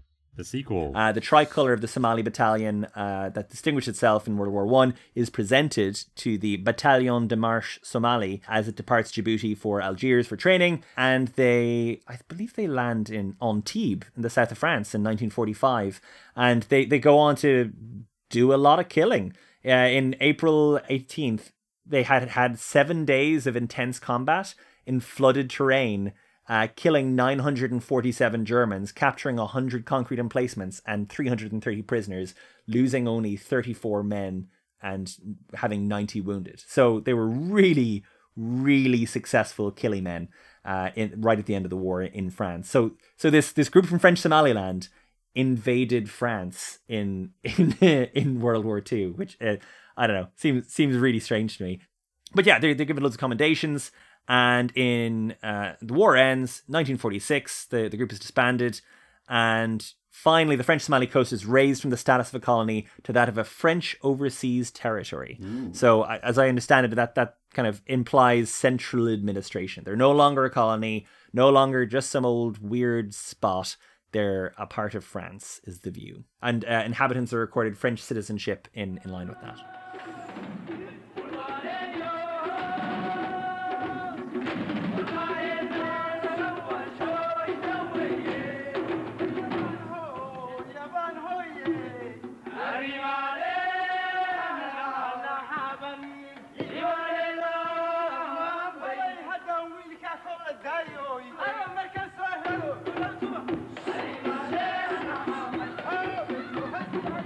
All right. So, after World War II, as always, taste for independence was in the air. Oh boy. After a century of colonizing Africa, Europe was thinking, hmm, maybe we shouldn't have done that. Yeah. And the French were the least thinking that. They were always the slowest to come around to decolonizing. A significant figure in the 50s is a guy called Mahmoud Harbi, or Arbi, maybe. Okay. He was a World War II veteran. He'd volunteered in the French Navy uh, and had also been awarded the Croix de Guerre, the Cross of War Yep. award you mentioned earlier. And his main rival was a guy called Hassan Guled, who we'll, uh, we'll hear more of later. But Harbi was k- kind of in the ascendancy in the 50s. So uh, Hassan Guled in, in the mid 50s allegedly expressed a desire to see all foreigners expelled from Djibouti, Okay. which was seen as a bit of a faux pas Strong move. by, Yeah. by the inventors of that phrase. And Harbi capitalised on this blunder by coming to defence of foreign communities. Uh, as a consequence, he gained the material support of the resident Arabs in Djibouti, of which there were many, particularly uh, merchants and so on. He even appointed the Arab merchant Ali Kubesh as his Minister of Finance. So he, uh, he knew which way his bread was buttered. He also had an interesting way of winning allies, which was giving lions to government governments was kind of a thing he did. Like the Chinese and pandas? Um, no, like you get to keep them. Oh, well, I mean, yeah, but that's like a, a legal technicality. But like, I've got this really cool animal. Do you want one? Yeah, so he gave Yeah. the Sultan of Yemen and the King of Saudi Arabia some lions, and so they gave him loads of money, and uh, that was good for his career. Sweet. And from what I can tell, Harbi was kind of a pan a pan Somalist Okay. kind of kind of guy. So he, he viewed like Djibouti's place in post colonial Africa being with Somalia right. because It's filled with Somali people. more than half the population were ethnically Somali. So Yeah. if you're to create a nation state, maybe it should be one that is a nation state, um, rather than the hinterland of a port that Yeah. was picked. So that seems to have been his position. And Somalia was due to become independent in 1916, so that kind of put pressure on. So a referendum was called in Djibouti in 1958 in advance of that to decide whether it should join should join that new independent state or stay French. Okay. And the results were very ethnically divided and also very questionable. Broadly, the Afar community and resident Europeans voted to stay associated with France Okay. because they'd done okay. Uh, and the majority of um, those who voted no were, were Somalis who were strongly in favour of, of joining a united Somalia, led by Mahmoud Harbi. So I think he was the the title he seems to have as a vice president of the government council, but he seems to be the most important figure. Uh, so I think there may have been some kind of French appointed technical president Okay. uh, who wouldn't have been elected, maybe. But I'm a little unclear on that. There was, of course, accusations of vote rigging and also expulsion of Somalis during the voting period. So people were deported and stuff. Yeah. Harbi then died in a plane crash from Geneva to Cairo two years later. And all I've really gotten that is some people think it was suspicious, I mean, it sounds pretty suspicious, but and other people think it was a plane crash. okay. and right. I haven't really, I haven't really gotten any more information. So, uh, he died in 1960 is is true. From 1960 to 1966, Ali Aref Burhan, who was a, a, a harbist, you know, like a, a guy like him, guy like Harbi. Yeah. uh, took over as again vice president of the Government Council of French Somaliland. In 1960, France rejected a UN recommendation that independence should be granted to Djibouti, and President de Gaulle visited. Uh, cool move. there were riots and demonstrations uh, that got quite heated, and so he ordered a second referendum. I feel like riots start as heated. that riot really got out of hand. there were demonstrations that became riots. yeah, exactly. Yeah. So uh, Hassan Guled then became vice president of the governing council. So again, this this kind of senior elected position, Yeah. and he favoured independence. He was less keen on the, the joining Somalia plan, which I think the French were a little more on board with because at least they would keep some influence in subsequent state Sure. where they wouldn't if it was a, a couple of municipalities in a massive Somali country. Yeah, yeah. So in 19th of March 1967, there was a second plebiscite. Um, voting was again divided on ethnic lines in a similar way, and the result was in favour of a looser connection to France Okay. uh, rather than outright independence, but was again marred by accusations of uh, vote rigging. Rumour had it that some Afar nomads who mostly lived in Ethiopia were kind of brought across the border, sort of told, You guys mostly live here, right? You can vote okay. again, again, as I mentioned, ethnic Somalis tended to, to be in favour of independence and aiming for an eventual union with Somalia. But controversially, 10,000 Somalis were deported from Djibouti during the voting period for not having valid ID cards, which is a lot, a lot of people. So, according to official figures, hmm. Um, although the territory was at the time inhabited by 58,240 Somali and 48,270 Afar, you know, fairly even, but definitely a Somali edge. Only 14,700 Somali were allowed to vote out of the 58,000. And um, 22,000 Afar out of the 48,000 were allowed to vote. So people had opinions about that, I'd imagine they did. Right. About why why those numbers were so skewed. And the results met with riots and a couple of deaths and an increased military presence along the frontier, which isn't great. In 1967, this, this looserly, looser associated territory became the territory of the Afars and the Issas, which is a new name.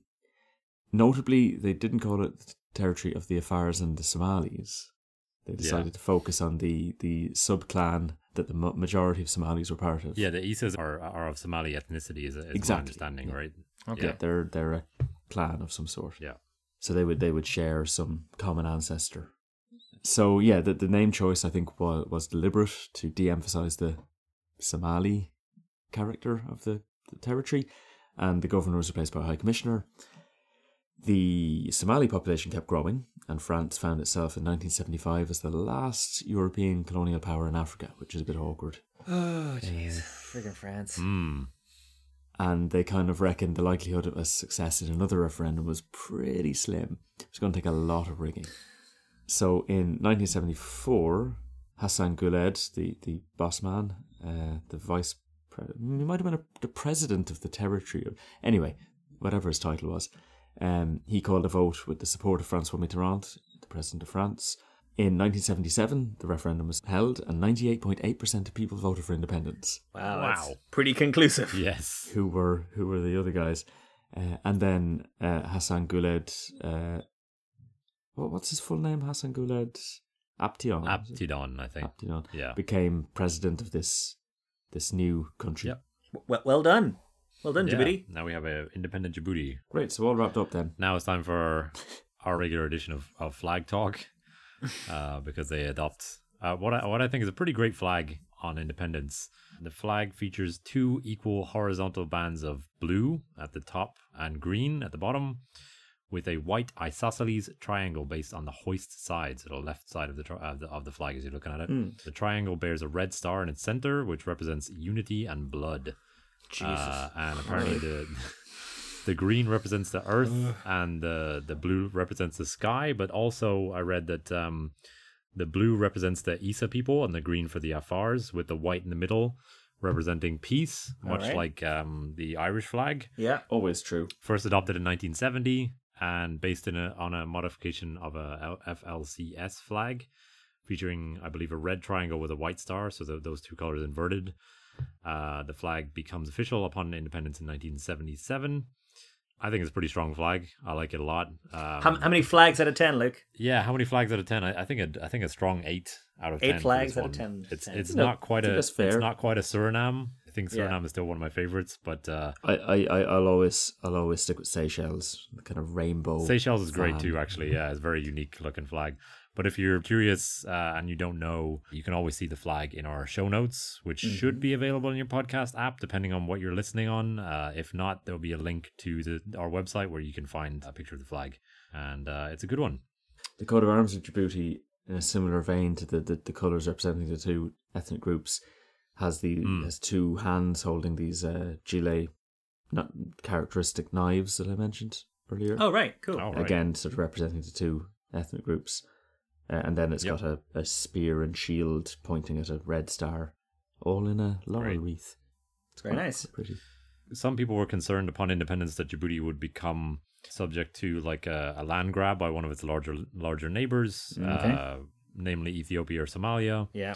But thankfully, these fears were never realized. Djibouti strove from the outset for neutrality in regional affairs, so basically not to try not to be pulled into into any of these like larger regional conflicts around Africa. Quite right. Yeah, because I, I think as we mentioned, it's the third smallest nation in uh, continental Africa. So, and it doesn't have a huge population even today. So, Was it like 900,000 uh, as a something? small nation in a in a large continent, it, it doesn't want to it doesn't want to take sides in any of this stuff. So, uh, internal politics, however, were a lot trickier to negotiate in the wake of independence.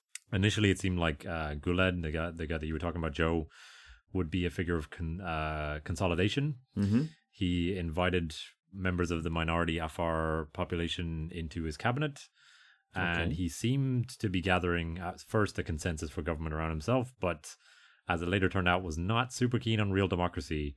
Oh. And uh, shortly after independence, a couple of years, I think, uh, former Prime Minister Ahmed Dini formed his own opposition party, the Djibouti People's Party, or the PPD. Uh, and yeah, Guled then, in response, declared his own party, the RPP, the only legal one in the country. Oh, uh, that's ni- no. 1981. Yeah. RPP is, is Rassemblement Populaire pour le Progrès. All right. Uh, so Very positive. People's Rally for Progress. Yeah. Yep. Moving That on sounds up. nice. That doesn't sound like a single Yeah. party state. No, it doesn't. Um, so as a result, the PPD's leadership was arrested and the party was banned. Once Right. Guled had passed legislation officially making Djibouti a one-party state, Oh, those people were released, but tensions uh, continued to escalate in the years after that incident, and and I think a lot of that tension comes from the fact that Guled is a is a is part of the Isa majority ethnic group, and Yeah. so the Afars under his uh, administration, under this one party, have very little say in government, very little representation. And of course, if it's a one party state, then you don't really have much of an opportunity to change that. Yeah. Hmm. What about at elections? Oh, hang on. Yeah, exactly. Well, we'll see. So, 1991 was a huge year for Djibouti and the, the region as a whole, with authoritarian regimes overthrown in Somalia and Ethiopia, and Okay. independence for Eritrea. And the Afars, at that point, beginning to feel the winds of change at their backs, started to think that now was the time for rebellion against the one party government. Uh, Ahmed Dini, the guy that I mentioned earlier, who had been arrested for forming an opposition party, and was a who was a prominent member of the Afar community and a former prime minister Oh, I see. decided that now was the time to strike against uh, Guled. Okay. So in October 1991, the Front for the Restoration of Unity and Democracy, with the Uh, I, I, I think unfortunate acronym of of uh, FRUD. oh, they're FRUD. Frud. Oh, I saw Frud. Yes, Yeah. yes, The FRUD. Uh, led led by this guy Ahmed Dini, uh, launched a guerrilla uprising against the government, demanding more political representation for the Afar people, which is which is not Fair enough. what- yeah. what- what do we say? They're like 30, 40% of the population. They're like Yeah. a significant minority. It's a lot of people to ignore. Uh, the conflict soon ex- conflict soon expanded and quickly became known as the Djiboutian Civil War. All right. and okay. also, I, I've saw I've seen it represent or seen it referred to as the Afar insurgency at times as well. But I assume Oh. that's uh, that's That's a different take in it. yes, that's a different take and not one that we'll be ascribing to. Yeah. That would officially go on for about three years, although some insurgents, uh, a radical wing of FRUD, didn't give up, up fighting until 2001. Frud forever. Wow. Yeah. So Ethiopians who had fought in the recent uprising in that country lent their support, and Afars from Eritrea also joined in the fighting in, in certain areas. Most of this conflict, as far as my reading went, was confined to the north of the country. Which is where the majority of the Afars live. Yes. So that they would they would spill over into Eritrea and Ethiopia as well. Just kind of Exactly. Yeah. And in in 1992, French peacekeepers arrived and managed to implement a ceasefire between November 1992 and May 1993. And as a response to Frud's demands, the government introduced a new constitution during that period and also held multi-party elections. Oh. I, I couldn't find official data on this, but you know there have been uh, accusations of improper elections, shall we say, in uh, What? even up until recent times. So By the guy who used to run a one uh, party state by by Yeah. That's shocking. So in May 1993, Guled was re-elected for a fourth term with 60% of the vote, uh, despite it, Oh. it being in the midst of a civil war. But that sounds Uh, about like if if you're just doing an ethnic head count, Yeah, that's- that, e- that sounds about If right. all the Isas voted, Yeah. voted for him, then I sure, guess so. Sixty percent. I mean, But, at least it's uh, not a it's not a you know it's not a Kim Jong Il kind of election. For sure, yeah, it's not 98% or something, yeah. So Frud refused to back down, and hostilities erupted later again that year. And then in 1994, a power sharing agreement was signed between the government and Frud uh, after the rebel forces split. So some some of them decided to reconcile with the government on this power sharing deal, and some decided to fight on. It sounds familiar. Yeah, a moderate faction led by Ali uh, Mohammed Daoud entered negotiation with the government, while Ahmed Dini, the guy that er- initially started Frud, uh, continued to lead a minority and vowed to continue to fight. The 1990s saw a major economic downturn, uh, partially to do with the war, but also there were other factors involved. Uh, unemployment skyrocketed, and um, so I think that was partially one of the reasons why Frud eventually came to the table, uh, or at least a, a majority of them did, to try to try to figure out like how they can uh, how they can peacefully coexist. As a result of the power sharing deal, Frud members joined the cabinet, and in the presidential elections of '99, the Frud even uh, campaigned in support of the RPP, so the the the party that they had been previously aligned against. Right. Uh, So it sounds good. yeah, as a result of this power sharing agreement, I, I I think the terms of this still endure to this day. Uh, we I think we spoke about this before recording, but cabinet posts are now roughly evenly shared. The president is is generally an Isa, and the prime minister is generally an Afar, as as far as I can gather. And then, uh, sort of foreign minister and other other prominent posts are are split. You know, one from one side, one one from the other. Although, uh, my understanding is that Isas generally have a little bit more power, but the Afars are, are certainly better represented than they were in a one party government. Yeah. All right. In 1999, President Guled announces that he will not run in the upcoming presidential election. Saying so, Gulad. Yeah. and a guy called Ismail Omar Guelleh, uh, who was also an Isa, is elected president. He was. IOG. Uh, yeah, he's the original OG IOG. Is, Uh, is he a relative? yeah. I think he might be. He was the nephew, of nephew. Guled and was formerly the head of the secret police. Oh God. um, which I didn't know they had a secret police, but apparently they did. Well, you can't have a single party state without a secret police. Yeah, exactly. Yeah. He won the election with almost three quarters of the vote, defeating his only presidential rival, an independent called Musa Ahmed Idris. However, Idris was arrested the following September for, quote, threatening the morale of the armed forces and was detained at an That's a- undisclosed location. That's a weird And crime. that was the last I could find on this guy. Um, oh no. So, yeah. They're really protective of their morale. Yes. In February 2000, the government and the radical faction of Frud signed a peace deal. Uh, so that's the last of the rebels to come to the table. These are the people who didn't, co- who weren't, Fred 2.0. who didn't give up already. The, the provisional Frud. Yes, exactly. Real, real Continuity Frud. fraud. Yeah, continuity Fred. Ahmed Dini then returns to Djibouti from Yemen after nine years of exile. I believe he then ran again for elections, but was was never uh, again part of the government. I don't think he was ever ever elected again. In 2003, although IOG continued to cultivate diplomatic ties with the U.S., he was uh, critical of the war in Iraq and cited a lack of UN approval for that operation, and therefore didn't allow the U.S. to uh, launch any attacks from Djibouti. Uh, the U.S. had a had a already established a base in Djibouti at this point. They they set that Uh, up and around, like in, in the wake of September 11th, right? The kind of war on terror program I think so. Yeah, I think it was around that Yeah. time. Yeah. was yeah. to have a, an airbase near the Middle East, I suppose. Yeah, and I, I mean we'll talk about it a little bit later, but there there are multiple different Yeah. national national uh, Hmm. armed forces that have uh, bases in Djibouti today. But that's the US's only African. It base. is the the only uh, U.S. base in Africa, as I understand it. Yeah. Uh, the next scheduled election in 2005 was boycotted by the opposition, who cited the need for greater transparency. So who won? And as a result, IOG was the only candidate in that election and won 100% of the vote. Boy, oh boy. Yeah, he was elected again in 2005, 2011, and again in 2016. IOG is still the president today, so he's he's the president we're going to be dealing with for for the rest of of this episode.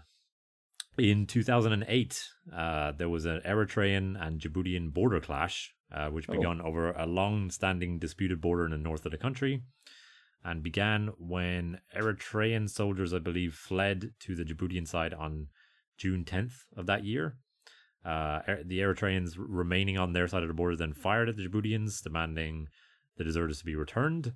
Uh, clashes continued for a few days, and France provided Djibouti with intelligence and tactical advice. Um, again, hoping that they will be able to maintain their, you know, new, obviously not neutrality in this case, but uh, maintain at least their their independence and not be invaded. Yeah. On June 13th, the Djiboutian military announced that the hostilities had ceased, but there was confusion after IOG told the BBC on the same day that the two sides were still at war. Okay. Um, so apparently he, he he didn't get the message there. there were 44 soldiers killed on the Djiboutian side and 100 on the Eritrean side in the, in this in this skirmish. And although there was no further bloodshed after that point, tensions remained very high for a number of years, prompting a UN fact-finding mission, international mediation and sanctions. And from what I could read on this, Eritrea was was generally painted as the um as the antagonist in this in Yeah. this situation. Yeah, they were criticized by, Af- by the African Union, the UN Security Council, and but also by the Arab League. And It's a full relations set. between the two. Yeah, relations between the two were normalized in September 2018 formally, so very very recently. Yeah, back home in the government of Djibouti, uh, the constitution was amended in 2010, allowing IOG to run for a third term. So Well, that's always uh, good. you know. Yeah, and the 2011 election was largely boycotted again. So IOG still won a deci- decisive victory, garnering about 80% of the votes against one independent opponent. Mm-hmm. Uh, he was also again declared the, uh, the winner of the elections in April 2016, reporting uh, reportedly receiving about 87% of the vote at that point. Several opposition leaders disputed the results and alleged fraud. Still a lot of questions around uh, open elections in Djibouti, but that pretty much brings us up to the modern day. Yeah, I think we've got a lot to talk about. So should we take one more brief break and then we'll we'll we'll go through the the end of uh, of the episode? What do you guys think? All right. Sure.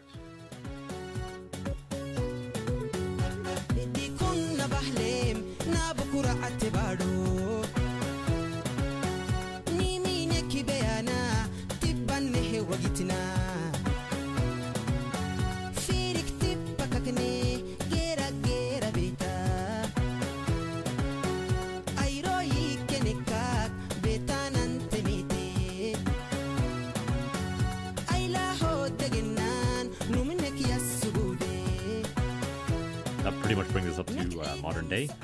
So uh, yeah, let's talk about uh, anything else that we have remaining. the, the American ca- the base is called Camp Lemonnier, and it like it, it is a it's a not a small base like it's a really significant base. It's like you you mentioned it was their their only base in Africa, but they have like you know predator drones and all kinds of crazy killy stuff. I think they have F-15s based out of there and stuff. Like it's a it's a proper proper base. Uh, and as I mentioned, they're doing archaeology as well, which is a bit odd. Well, you got to keep them entertained. I think that's the idea, actually. Yeah, But it but it was very much set up during during the war on terror, and Djibouti was okay with being involved at that while Yeah. still being kind of neutral and still keeping Yeah. its its good relations with Middle Eastern countries. Uh, and similarly, I suppose the Americans can't argue that they're neutrally allowing China to build bases too. We should mention that military bases from France, Japan, China, and the US are here right now. I think China was the most recently established of those. 2017 they set up their first Yeah. military base outside of China. yeah, it was the Yes. first. Yeah, Uh, Yeah. And obviously, if you're America, that makes you nervous.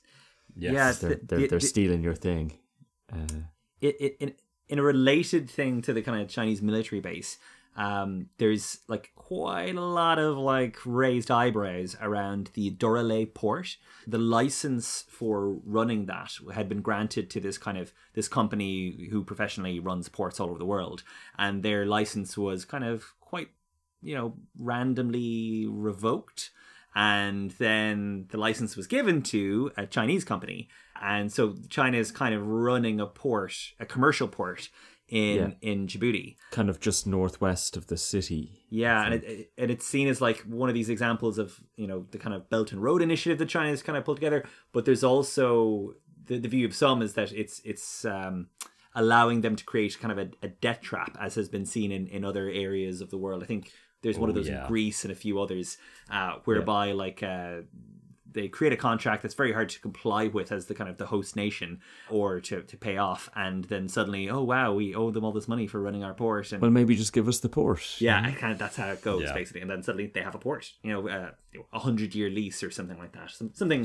nice and fair. I, f- I found an article in the South China Morning Post about Oh, yeah? this, which is your local paper, Luke, isn't it?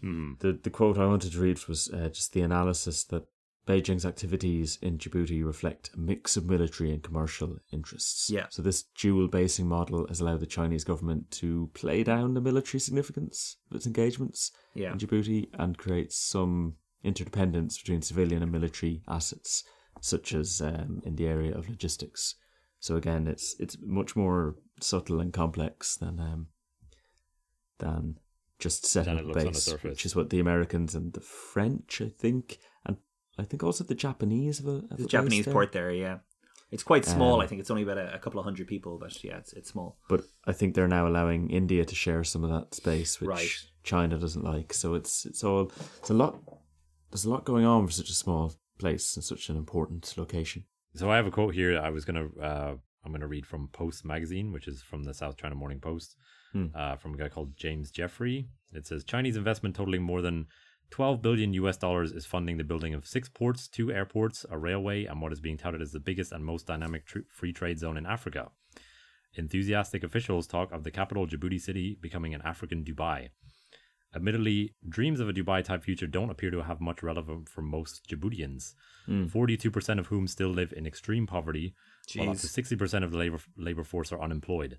Yep. Furthermore, a 2014 U.S. State Department human rights report cited that the authorities' restrictions on free speech and assembly, their use of excessive force, including torture, as well as the harassment and detention of government critics. So, yeah, not a not a great verdict. exactly Not a great holiday paradise. destination. Yeah, Yeah, You mentioned Dubai. yeah. There's a the really weird project I, I mentioned at the beginning in, in the foreshadowing was a, is of a Dubai based construction company uh, who want to build a bridge across the uh, bet- bet- between the horns, as it were, from the Horn of Africa right. to Yeah. the Horn Yeah, of yeah. Yemen. Um, and it's going to be bonkers. They want to build a twin city with part of the city on either side, Wow. expecting a population of like eight million or something. That's Djibouti currently demented. doesn't have a million Yeah, people. that's they want to call it mental. Al Yeah. City, and the um, people who want to build it, it's been it's been quite heavily delayed. May never happen because it's mental. But uh, Luke, do you, do you want to guess the the family construction conglomerate with a, a well known name who are behind it? Oh, is it uh, Li Ka-shing's company? No. Don't know No. who that is, to be honest. Okay, he's like the wealthiest property developer in Hong Kong. Oh right, okay. No, no, it's a Dubai based. Um, the they're called the the Saudi Bin Laden Group. Oh, great. Uh oh. um, best known for their their Uh-oh. non-property developing uh, Loud wayward son. uh ohs. Loud uh ohs. Yeah. So yeah, no, it, it's something people always forget about Osama bin Laden is that his family are like you know upper class Very respected property moguls multimillionaires. in yeah. Saudi society, Yeah. and Great. They don't live in caves wearing wearing headdresses, uh, shouting at No. at uh, camcorders. That was a different and yeah, it was a different direction to take. Incredible wealth. Hmm. So yeah, uh, the Bin Laden Bridge perhaps will someday connect. Probably won't call it that.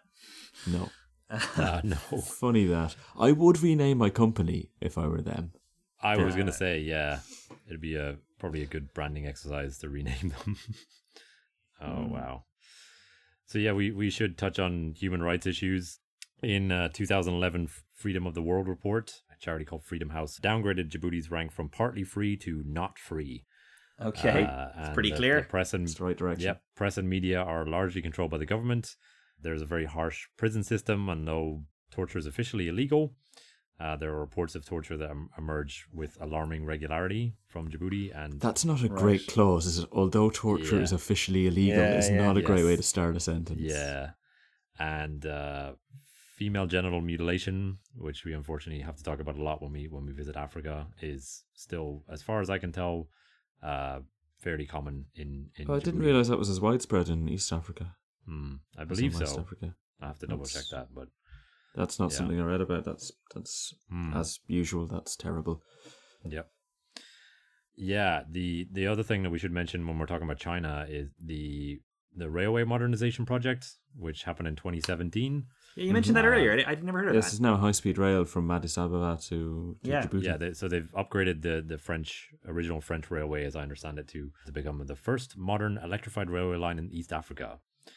And the project is jointly owned by the governments of Ethiopia, Ethiopia and Djibouti, and constructed by the China Railway Group and China Civil Engineering Construction Corporation. And first freight services on that line began in November 2015, and the the line was largely uh, built and financed by a four billion dollar investment from China. Right. Yes. Great, great bunch of lads. Uh, Great bu- Ju- Just something I'd like to mention before we completely forget it is just that, Yep. interestingly, if you're into Islam um, and a- an Islam nerd, while 98% of uh, 98% of the population are, are Sunni Muslims, and they almost all subscribed to the Shafi legal tradition. Not an expert on what that means, but apparently it's a bit unusual. It was more in vogue when the Mamluks were in charge in Egypt, I think, and then went a bit out of fashion when Right. different caliphates took over. So they, in the Horn of Africa, they have a diff- slightly different interpretation of Islam to other parts of the world, and that's probably worth mentioning. Though I won't claim to uh, to fully understand um, Islamic Yeah. legal jurisprudence Yeah. uh, to enough of a degree to explain what that means.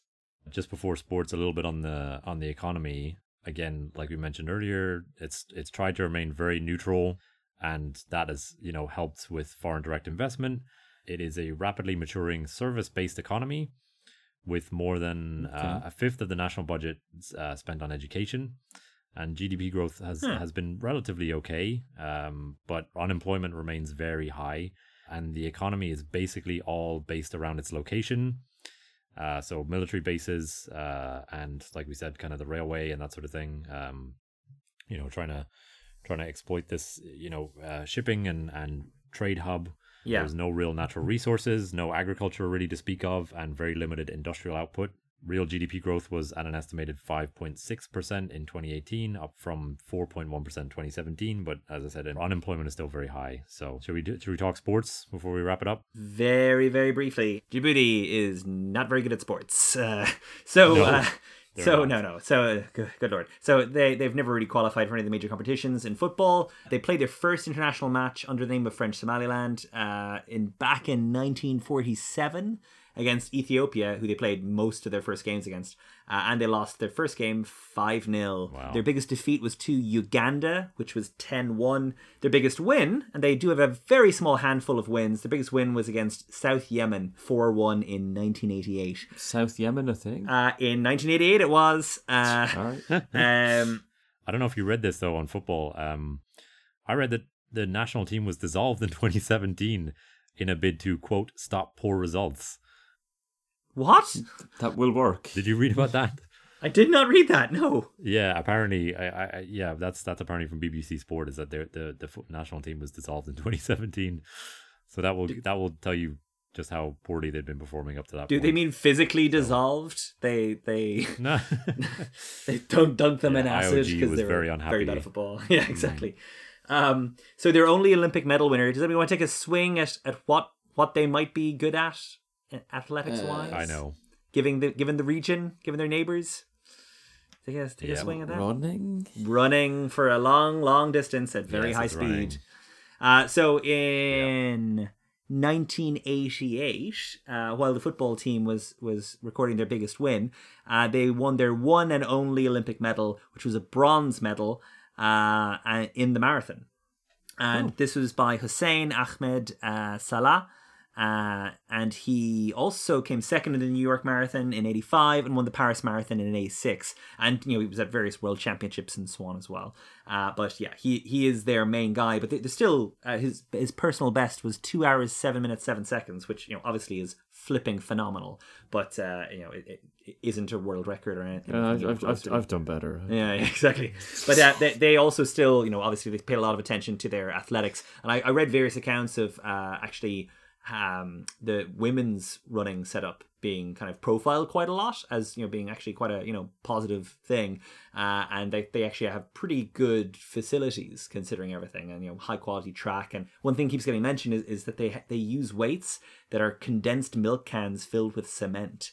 I, I, re- I read that and yeah, this this kind of like account. Uh, I, th- I think somebody was actually embedded there and observed that. But like they they they uh, have a mix of like high tech kind of uh, uh, facilities and then some kind of uh, old school know how uh, for their training. But yeah, they, they they take it pretty seriously.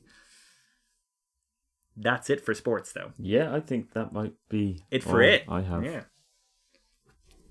Uh, is that it? That's about everything. Oh dear. That's ju- that's about everything. All right. Uh, you can find more episodes of this podcast wherever you get your podcasts. Uh, you can also check out um, our extended show notes at 80dayspodcast.com or in your podcast player. Now, as ever, before we go, we have to take a minute to say thank you to the people that power the show, and those are our patrons. This month, new patrons include Peter Hodowski, Aaron Brinkley, and Helena Barker. Without them and the generous support of our other backers, you wouldn't be hearing this show.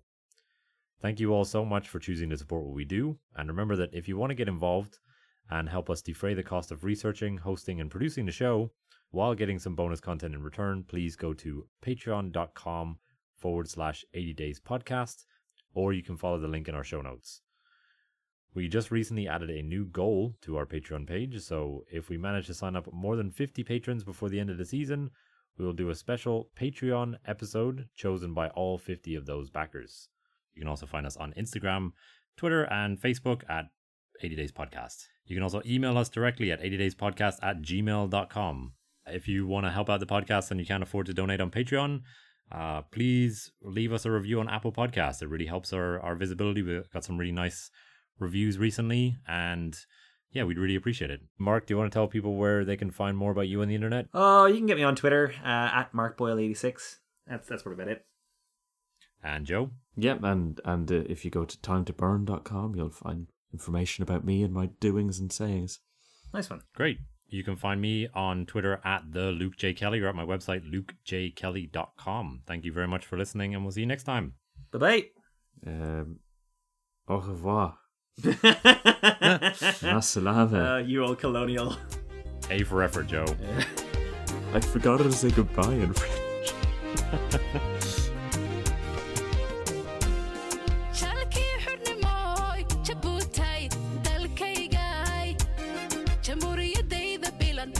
jabuutay dalkaygaay